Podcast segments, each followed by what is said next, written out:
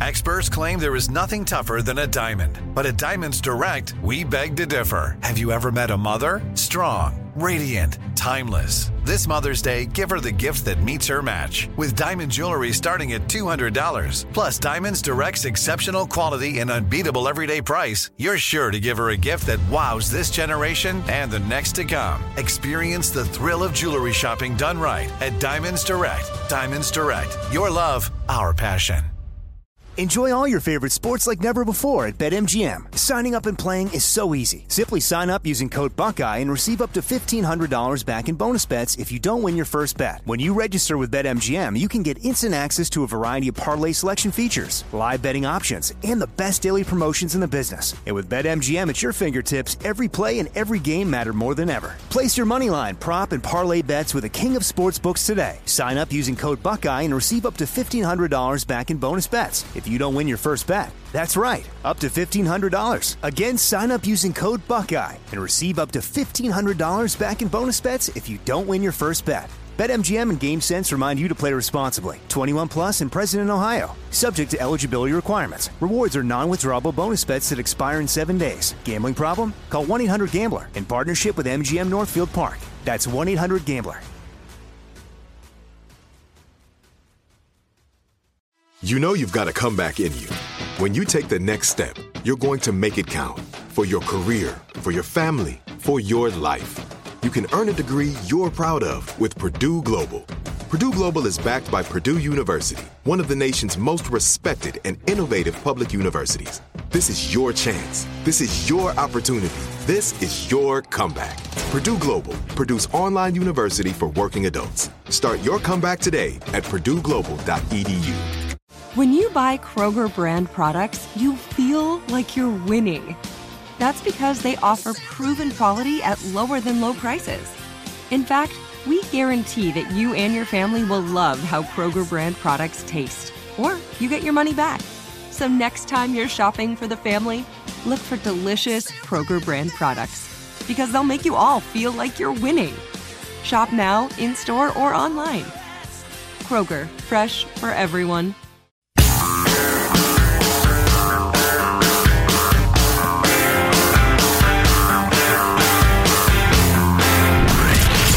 From the Abraham Lincoln Radio Studio at the George Washington Broadcast Center, Jack Armstrong and Joe Getty. The Armstrong and Getty Show. So, Johns Hopkins University put out this 62 page study, um, a literature review and meta analysis of the effects of lockdowns on COVID 19 mortality. I read a lot of it, but I'll jump to the summary because I think it's pretty damn good. Oh, let me throw this in because I want to give myself some cred before I start rambling about this. I read the Wall Street Journal report and, uh, uh, about um, excess deaths over the last two years. I don't know if you've heard people talking about this. I buy it. I've listened to enough smart people that I trust talk about this. We've had a million excess deaths. They have a way of calculating that. They know every year roughly how many people are going to die because it's relatively consistent. It increases X percent. This happens, everything like that. We had a million excess deaths. So the most likely thing, and I know a lot of you are going to argue with this, but the most likely thing is that we're undercounting the number of people that have died of COVID. It gets complicated, of course, if you have bad health and you get COVID and you die. Was it 51% your blood pressure and 49% COVID, or how do you figure that out? But Right. That's really difficult. There's both undercounting and overcounting, and it's difficult to know what the net is. But it would seem that without COVID, you would have had a million fewer deaths. So I'm just throwing that out there to show I'm not just a uh, just a anti-vaxxer, anti-masker, COVID isn't real guy. I believe a million people have died from COVID, even though the official numbers are 800,000. But back to this, the Johns Hopkins studies.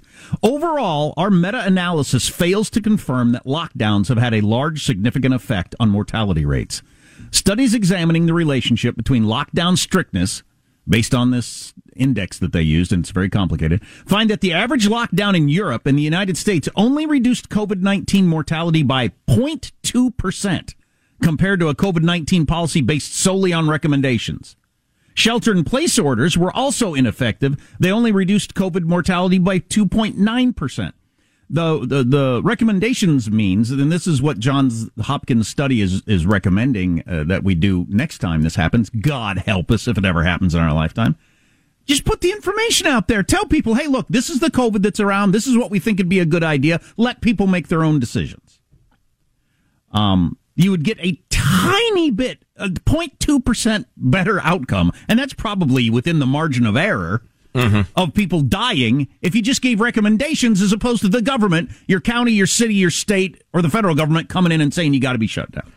Well, and I want to make sure people understand that other statistic too. If you engage in the most draconian of shutdowns, you won't even get to 3% better, you know, results. So instead of 100 people dying, you got a little more 97 dying in the most draconian lockdowns. Studies looking at specific um, ways to mitigate deaths lockdown versus no lockdown, face masks, closing non essential businesses, border closures, school closures, limiting gatherings. Also, find no broad based evidence of noticeable effects on COVID 19 mortality. All those things I just listed, which is incredible. How is this not the number one news story in America today? I know, I know, and there's there's more, but go on. However, back to Johns Hopkins. However, closing non-essential businesses seems to have had some effect. It says here uh, by a certain percentage, which is likely related to the closure of bars. They do think closing bars had some effect because of the way bars are. You're standing close together. You're, you're talking really loud. Yeah, yeah, my brother's coming this weekend. Spit flying everywhere. um. Also, masks may reduce COVID 19 mortality, but there is only one study that examines universal mask mandates. The effect of border closures, school closures, and limiting gatherings on COVID 19 mortality yields precision weighted estimates of between 0.1% and 1.6%. Those are awful low percentages. Given the incredible damage we've done to the children, I would say. Lockdowns compared to no lockdowns also do not reduce COVID 19 mortality. Discussion portion, portion of the 62 page paper. Overall, we conclude at Johns Hopkins that lockdowns are not an effective way of reducing mortality rates during a pandemic. At least not during the first wave of the COVID 19 pandemic. Our results are in line with the World Health Organization writing from 2006 because they studied this with other shutdowns and other pandemics around the world. Reports from the 1918 influenza pandemic indicate that social distancing measures did not stop or appear to dramatically reduce transmission. In Edmonton, Canada, isolation and quarantine were instituted, public meetings were banned, schools, churches, colleges, theaters, and other public gatherings were closed, and business hours were restricted without obvious impact on the epidemic. Our findings are also in line with the uh, with another study, Allen 2021. The most recent research has shown that lockdowns have had at best a marginal effect on the number of COVID 19 deaths. What's especially frustrating about this, and the invaluable uh, COVID correspondent Kevin uh, sent this to us weeks and weeks ago, and actually I talked about it once or twice on the air, that both in 2017 and 2019, the WHO and the CDC put out reports on pandemic planning.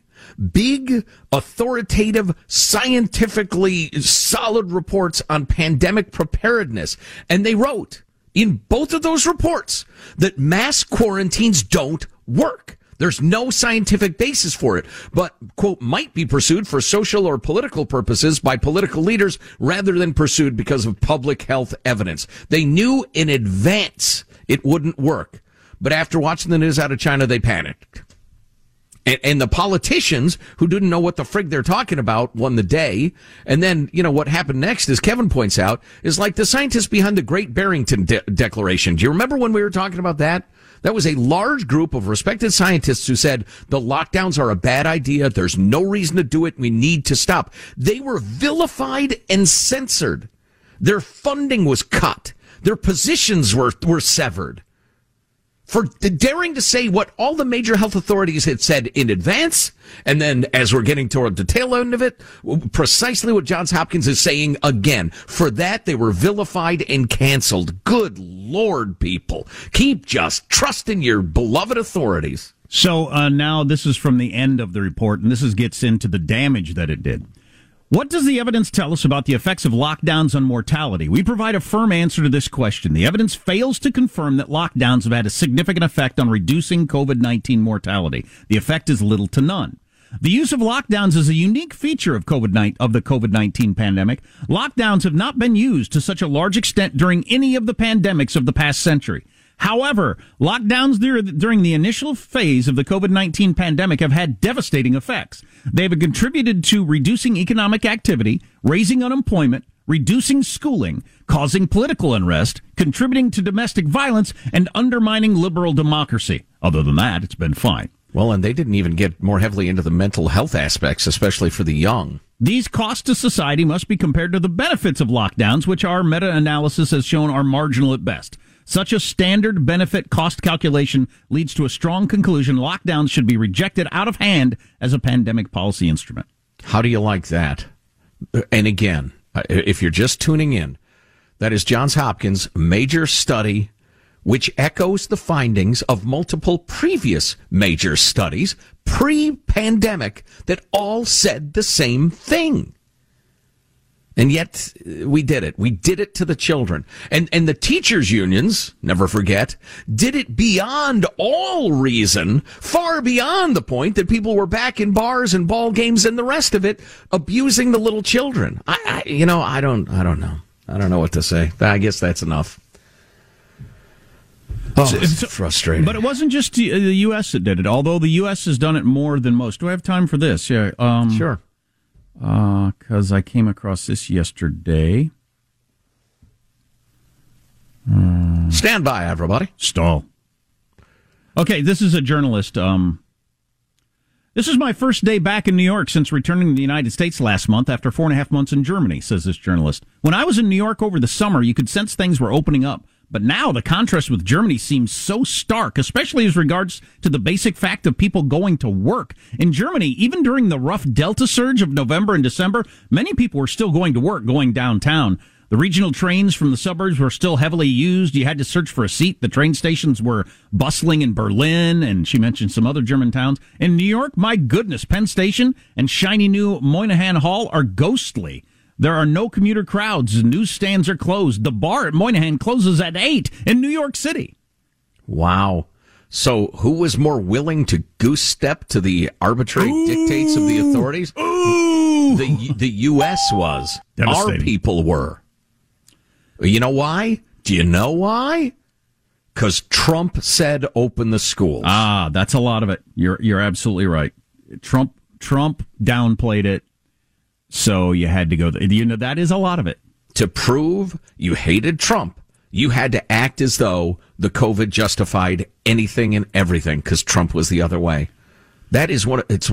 I will. I may never see anything so astounding for the rest of my life. Probably not.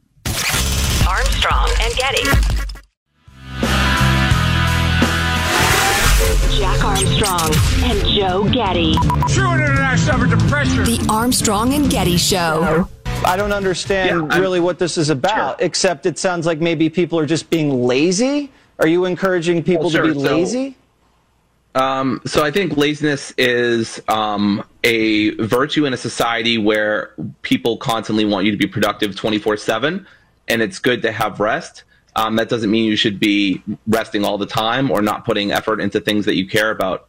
What do, what do you call that when uh, you, you, you, you posit somebody else's position as uh, as something that's way further than what you're saying? I think there's a Latin phrase, but it's a straw man. You're creating a straw man, then bravely beating it up. It's it's a position nobody holds. Anyway, we were talking about this the anti-work Reddit thread that I had come across just kind of accidentally um, and then grabbed several posts from that were just amazing. There are 1.7 million people on the anti-work Reddit thread, and it fits in with other stuff we've been talking about over the last several weeks, both from 60 Minutes and the Wall Street Journal and other places about this move toward um, either just deciding, you know, work is, I don't think the whole work thing is for me. which is hilarious, really, when you think about it. When I Charming. say it, when I say it out loud, or uh, only if I can find a job that makes my heart sing, or you shouldn't have to do demeaning labor. Better to not work at all. And the fact that we no longer um, stigmatize idleness.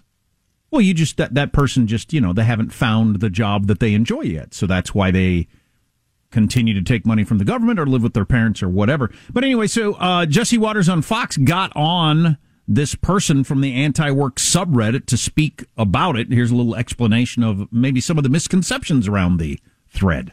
So there's some misconceptions about the movement. Um, so we're a movement where we want to reduce the amount of work that people feel like they they're forced to to do, um, and so we want to still put in effort. We want to put in labor, um, but we don't want to necessarily uh, be in a position where we feel trapped. You know, um, you just quoted from Office Space, where that person feels very trapped in their job.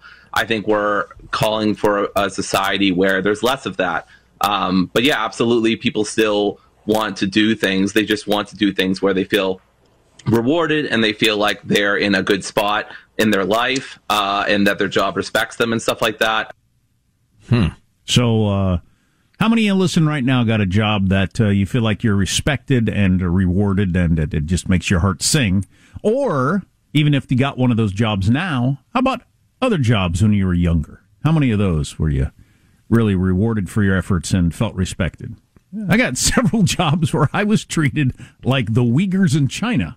Oof. Uh, um, yeah. So uh, here's a different way to put it. Um, and and I I address this even to folks working fabulous jobs, their dream jobs, making a lot of money, whatever. I happen to have something close to my dream job, and I'm I'm I'm very grateful for it.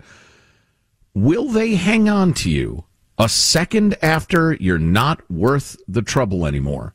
The second after you're not paying for yourself, you know, that's that's the bargain you strike with the world. At, at the moment you're not bringing the value that you're demanding, you're gone.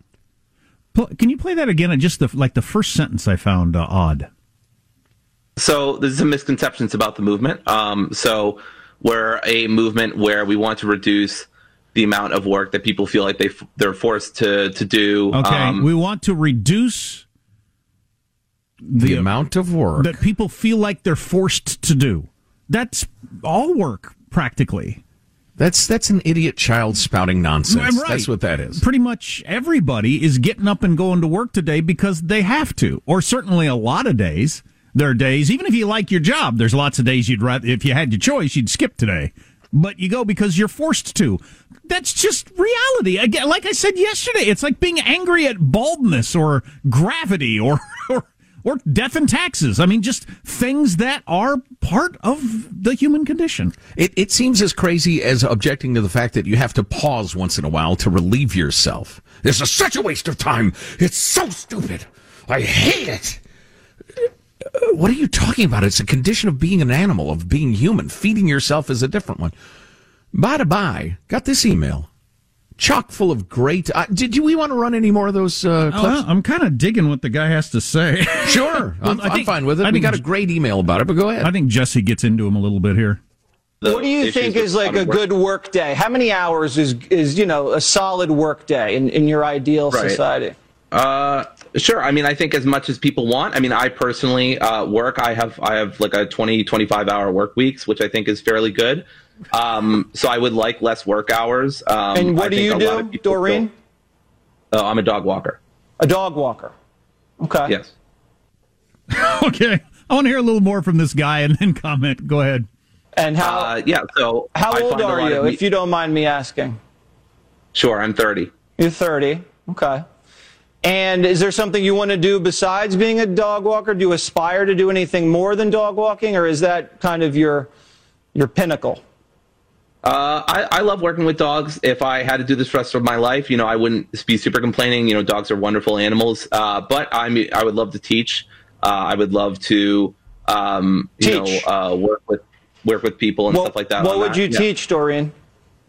Uh, philosophy mostly, philosophy. just introduction to philosophy, critical thinking, reason, stuff like that. Oh boy, critical Ding. thinking and reasoning. Uh, uh, so my question would have been to the guy, and maybe Jesse Watters got into this later, is how much are you making? I mean, because it's almost impossible that he's a 30 year old dog walker who works 20 hours a week and he isn't either getting supported by a government check, he's either being supported by a taxpayer or mommy and daddy. Guaranteed. There's no way he's supporting himself as a dog walker on 20 hours a week. Or he has lots of roommates and lives an incredibly austere lifestyle, but he didn't mention that. But the first part of uh, how many hours a day should people work? Well, as many as they want to. Okay, all right. I'm, I'm talking with a child. Why am We're I through continu- here. Why am I continuing to have this conversation? Armstrong and Getty.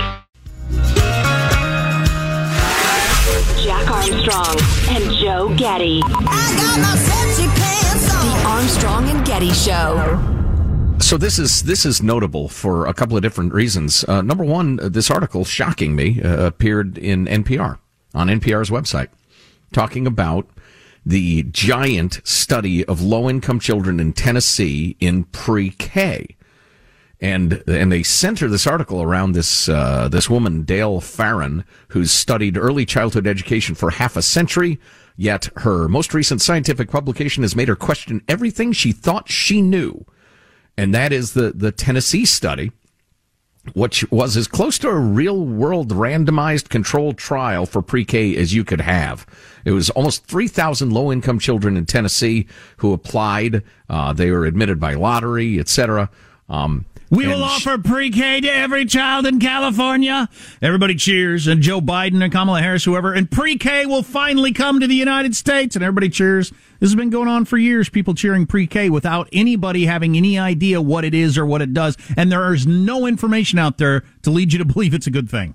Nope, not really. You know, the theme, we could get to the punchline before the rest of the joke, is that it's long been part of progressivism, Marxism too, um, but just, just general progressivism, that the government ought to be more involved in raising your children. Uh, taxpayers ought to be taxed higher, and those tax dollars should be spent raising your children for you, which is not a concept I'm a big fan of, um, especially because the government does a crappy, crappy job of it. See most people's local uh, public schools. Anyway, uh, this uh, Farran woman and her co-authors at Vanderbilt University followed both groups of children all the way through sixth grade. At the end of the first year, the kids who went to pre-K scored higher on school readiness, as expected. But after third grade, they were doing worse than the the control group, and at the end of sixth grade, they were doing even worse than that. Lower test scores, more likely to be in special ed, more likely to get into disciplinary trouble in school, including serious trouble like suspensions. We've um, come within a couple of votes here and there of having pre-K all across this country without the American people understanding not only does it not do any good and cost gazillions of dollars, it actually does harm. That's right. Now I know what you're thinking, some of you, because I was thinking it too. My kids went to preschool and they loved it. It was a great experience for them. I'll get to that difference in a minute, and it's significant. But so uh, after third grade, well, uh, negative effects in one of the three state achievement tests, but in sixth grade they saw it in all three: math, science, and reading. Worse results, clearly worse results. So that's right. A statewide public pre-K program taught by licensed teachers housed in public schools had a measurably statistically significant negative effect on children in the study. She was shocked by this, but is being honest about it. So, and obviously for progressives, this is a terrible time for this news to come out, which is one of the reasons you haven't heard it much because the, we're so close to like instituting this all around the country. They mention a similar thing in Boston that went differently. I'm looking at the clock figuring out how much time we have for this. Um, uh, that had different results. Um, but I'll go ahead and bottom line it for you. One of the biases that I hadn't examined in myself, says this doctor, is the idea that poor children need a different sort of preparation from children of higher income families. She's talking about drilling kids on basic skill, skills, worksheets for tracing letters and numbers, a teacher giving 10 minute lectures to a whole class of 25 kids who are expected to sit on their hands and listen, only five of whom may be paying any attention whatsoever. And she explains higher income families are not choosing this kind of preparation. Why would we assume that we need to train children of lower income families earlier in this stuff? That's a pretty decent point right there. She points out that families of means tend to choose play based preschool programs with art, movement, Yeah. music, and nature. It's exactly what we did. Yeah, it's church based and it was wonderful. Children are asked open ended questions and they are listened to. Here's your government pre K, which is perhaps soon to be the law of the land. Uh, in classrooms full of kids in poverty or kids who just go to the government preschools, teachers talk a lot, but they seldom listen to the children. And she thinks part of the problem is that many teachers in many states are certified for teaching all sorts of kids, very little time spent on, on the youngest kids. And another bias she's challenging is the idea that ter- teacher certification equals quality. There have been three very large studies, the latest one in 2018, which are not showing any relationship between quality and licensure. How do you like that? We came within a Joe Manchin vote and maybe one or two others of this being the law of the land and us paying for it and damaging our children. Came Right. really close to this. Do you remember the big giant three Oh, yeah. trillion dollar build back better thing? But wait, there's more. In 2016, Farran published a study based on her observations of publicly funded Tennessee pre-K classrooms, similar to the ones we were talking about before. She spent this, found the largest chunk of the day was spent in transition time. That means simply moving the kids around the building. Wow. Partly it's an architectural problem. Uh, uh, private preschools, home based daycare, they tend to be laid out with little kids in mind. Their bathrooms right off the classrooms. Kids eat in or near the classroom. There's outdoor play space right there with equipment for short people. And then you put them in government schools and you have to line them up and ha- make them be silent. And they walk down the hall and they use the bathroom. Then they walk down to the cafeteria and then they walk and don't touch your neighbor. Don't touch the wall. Put a bubble in your mouth because you have to be quiet. I've never heard that expression, but I guess that's a little kid thing.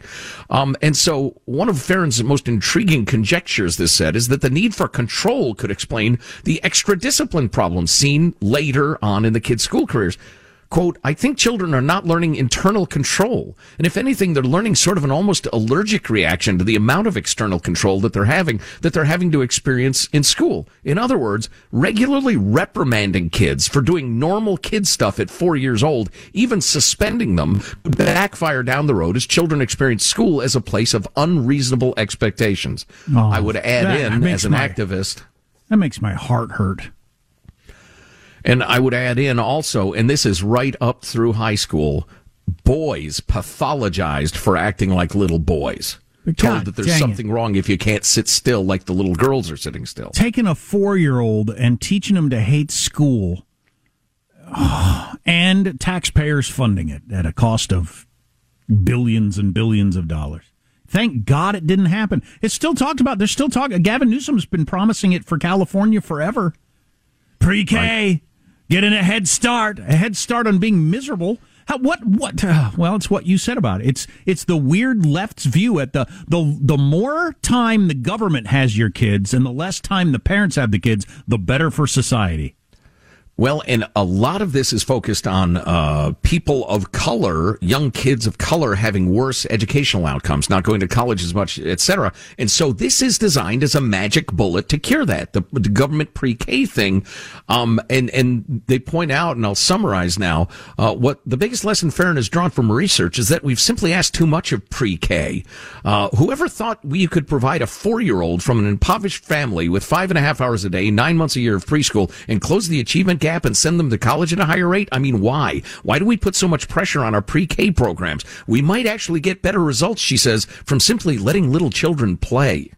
Oh my God! I was trying to. I got a new uh, Nintendo Switch that I bought for myself. That's what my son wanted for his spring break. Talked about all these different things we could do. He said, "I would. I want you to get a Nintendo Switch so you can play video games with me."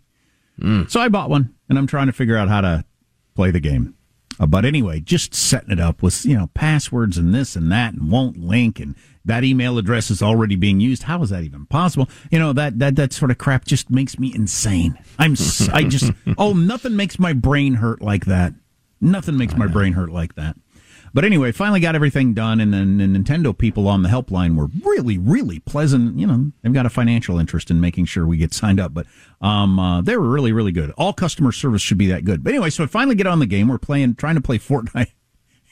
Henry kept saying, "Dad, you are terrible at this. You are really, really terrible at this."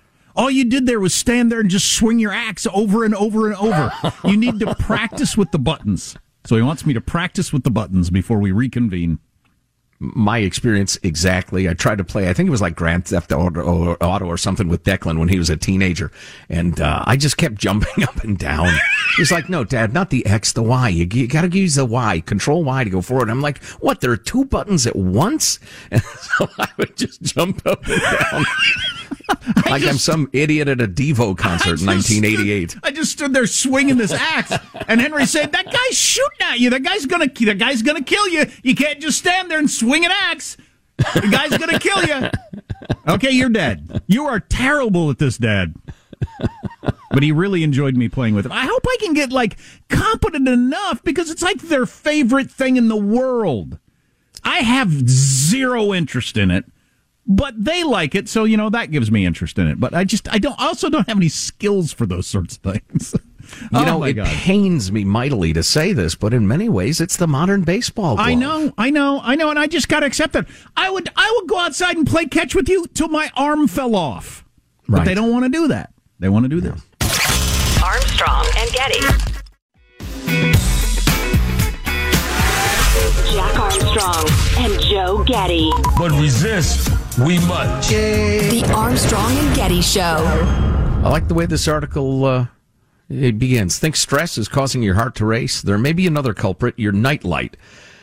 Even a small amount of ambient light from like a TV or bright exterior lights that filter in your windows when you're sleeping at night can negatively impact your health, according to a new study published in the Journal of the Proceedings of the National Academy of the Sciences. I like it to Night be. after night? I like it to be dark when I sleep. You know, eh, I'm going to have to uh, have a little uh, apology, a little mea culpa to, to my wife. Uh, she is a fanatic about it being dark to the point that we have one of those uh, like uh, modern thermostats in our room that's digital and all, and it glows. Interesting. And, And that's was too much. Well, yeah, and she was, uh, you know, hammering me to figure out how to turn down the, the lighting on it, and I finally did. But she says it's still too light, so maybe I'll hang a handkerchief or something over it. But Yeah, I'd rather it was dark, but if there is some light, uh, what am I going to do? Get up and deal with it? I'll just turn my head. Certainly, put the pillow over your head. Anyway, uh, f- uh, this is a quote from Phyllis Zee, chief of sleep medicine at Northwest University, Feinberg School of Medicine, co-author of the study. Quote: The results from this study demonstrate that just a single night of exposure to moderate room lighting during sleep can impair glucose and cardiovascular regulation, which are risk factors for heart disease, diabe- diabetes, and metabolic syndrome. That means being a fat boy. The researchers monitored patients who slept, slept in moderately lit rooms and dimly lit rooms over the course of one night and assessed how their bodies adjusted throughout the night and into the next day. The study participants who slept in rooms with a moderate amount of light went into a heightened state called sympathetic activation.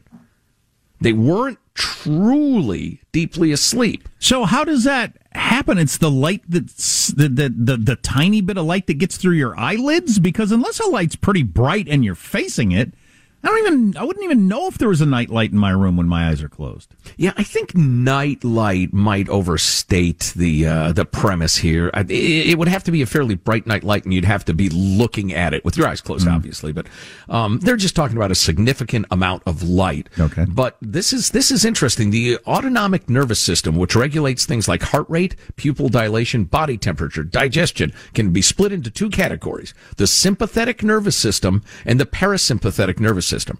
During the day, the sympathetic nervous system regulates different functions that help the body prepare for activity, governs our body's response to stress. At night, the parasympathetic nervous system helps the body rest, digest, and recuperate. The added light triggered participants' sympathetic nervous system, which should have been inactive and kicked it into overdrive. Over the course of the night, the participants experienced elevated heart rates and a spike in how forcefully the heart contracts. What's more, or as you might say in your high school report, moreover, the next morning, the participants showed signs of insulin resistance, meaning the cells in their muscles and fat began to reject insulin and weren't able to properly process glucose to make energy. Over time, the spike in insulin resistance could lead the pancreas to produce more insulin, insulin, not insulins, eventually leading to higher blood sugar levels and even type 2 diabetes, they say. Preliminary studies don't leap to any conclusions, but they definitely say they're and if certain. I and if I leapt to conclusions and turned off the light when I slept, what sort of damage would be done?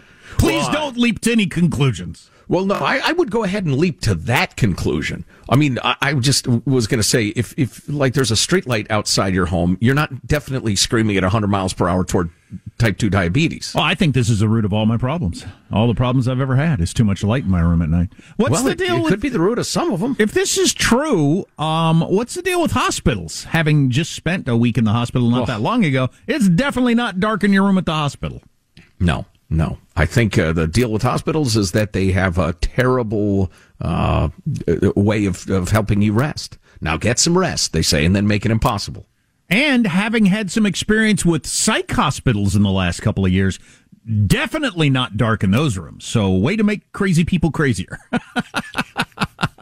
Wow. Yeah. Yeah. So a couple of tips: blackout curtains are cheaper. Eye mask.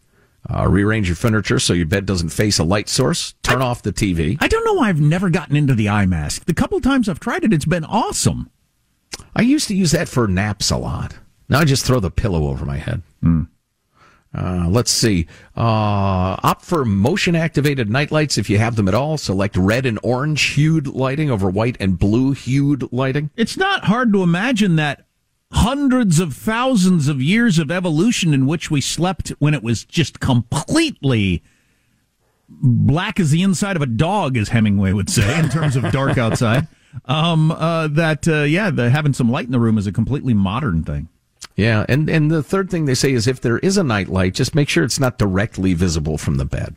Hmm, there you go. So there you go. How about that? This this could be huge. One one change in the last what 250 years, maybe 300 years. It used to be dark at night, dark, dark, dark. Yeah.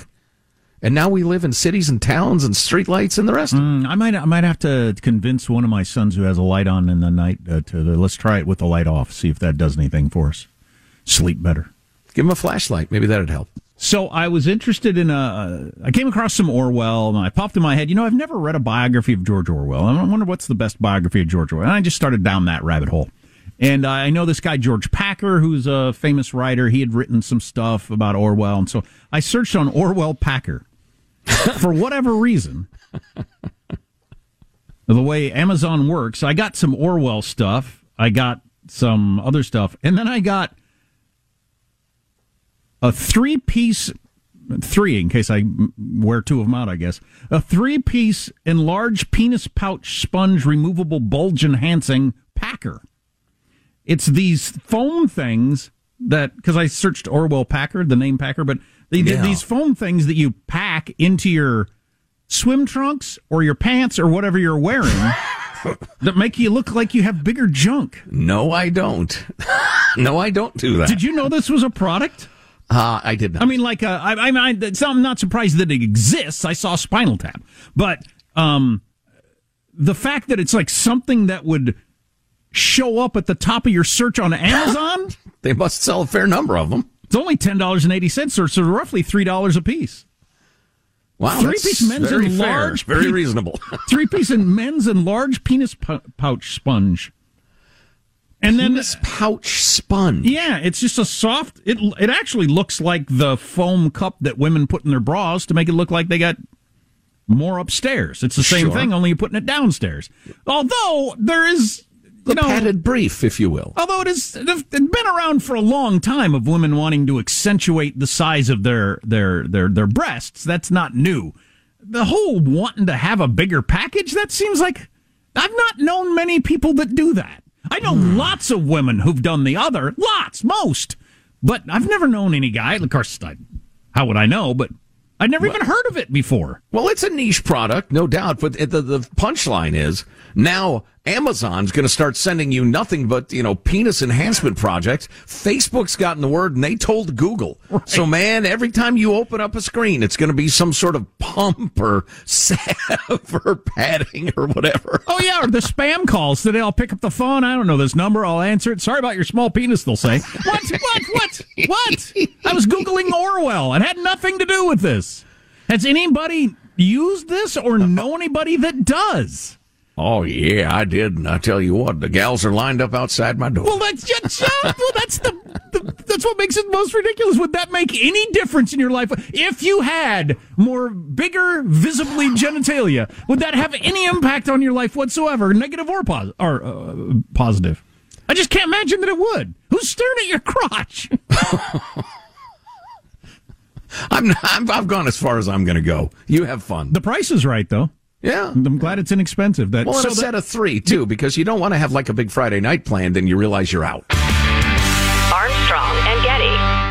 Open a limited time 11 month certificate at Kemba Financial Credit Union. At 5.25% APY, it's more than triple the national average, plus, it's a safe and secure way to grow your money. Visit your local branch or kemba.org slash CD for details. Offer expires May 31st, 2024. APY equals annual percentage yield. Restrictions apply. $500 minimum and $250,000 maximum deposit. Advantage status required. Comparison based on Bankrate average. Federally insured by NCUA. Hey guys, it is Ryan. I'm not sure if you know this about me, but I'm a bit of a fun fanatic when I can. I like to work, but I like fun too. It's a thing. And now the truth is out there. I can tell you about my favorite place to have fun Chumba Casino. They have hundreds of social casino style games to choose from, with new games released each week. You can play for free anytime, anywhere. And each day brings a new chance to collect daily bonuses. So join me in the fun. Sign up now at chumbacasino.com. No purchase necessary. VGW Group. Void were prohibited by law. See terms and conditions. 18 plus. Are you still searching for your perfect place to call home? Well, now is the time to buy at Fisher Homes. If you're looking to move in before the end of 2024, May could be your last opportunity to start building your dream home and close before the year's end. If you're hoping to move in even sooner, Fisher Homes also has homes that are move in ready and waiting for you, where you can start enjoying the benefits of homeownership even faster. Schedule your personal tour with a new home advisor today at FisherHomes.com and make this spring the season you find your perfect home sweet home. We went from normal life, healthy child to acute lymphoblastic leukemia or B cell ALL. The St. Jude team came up to get CJ via ambulance. Shortly after that, I noticed a rainbow. It meant that there was hope. We were driving into hope. To have hope is to have your child healthy, and we have that because of St. Jude. You can help kids fight childhood cancer. Please become a St. Jude Partner in Hope today by visiting musicgives.org.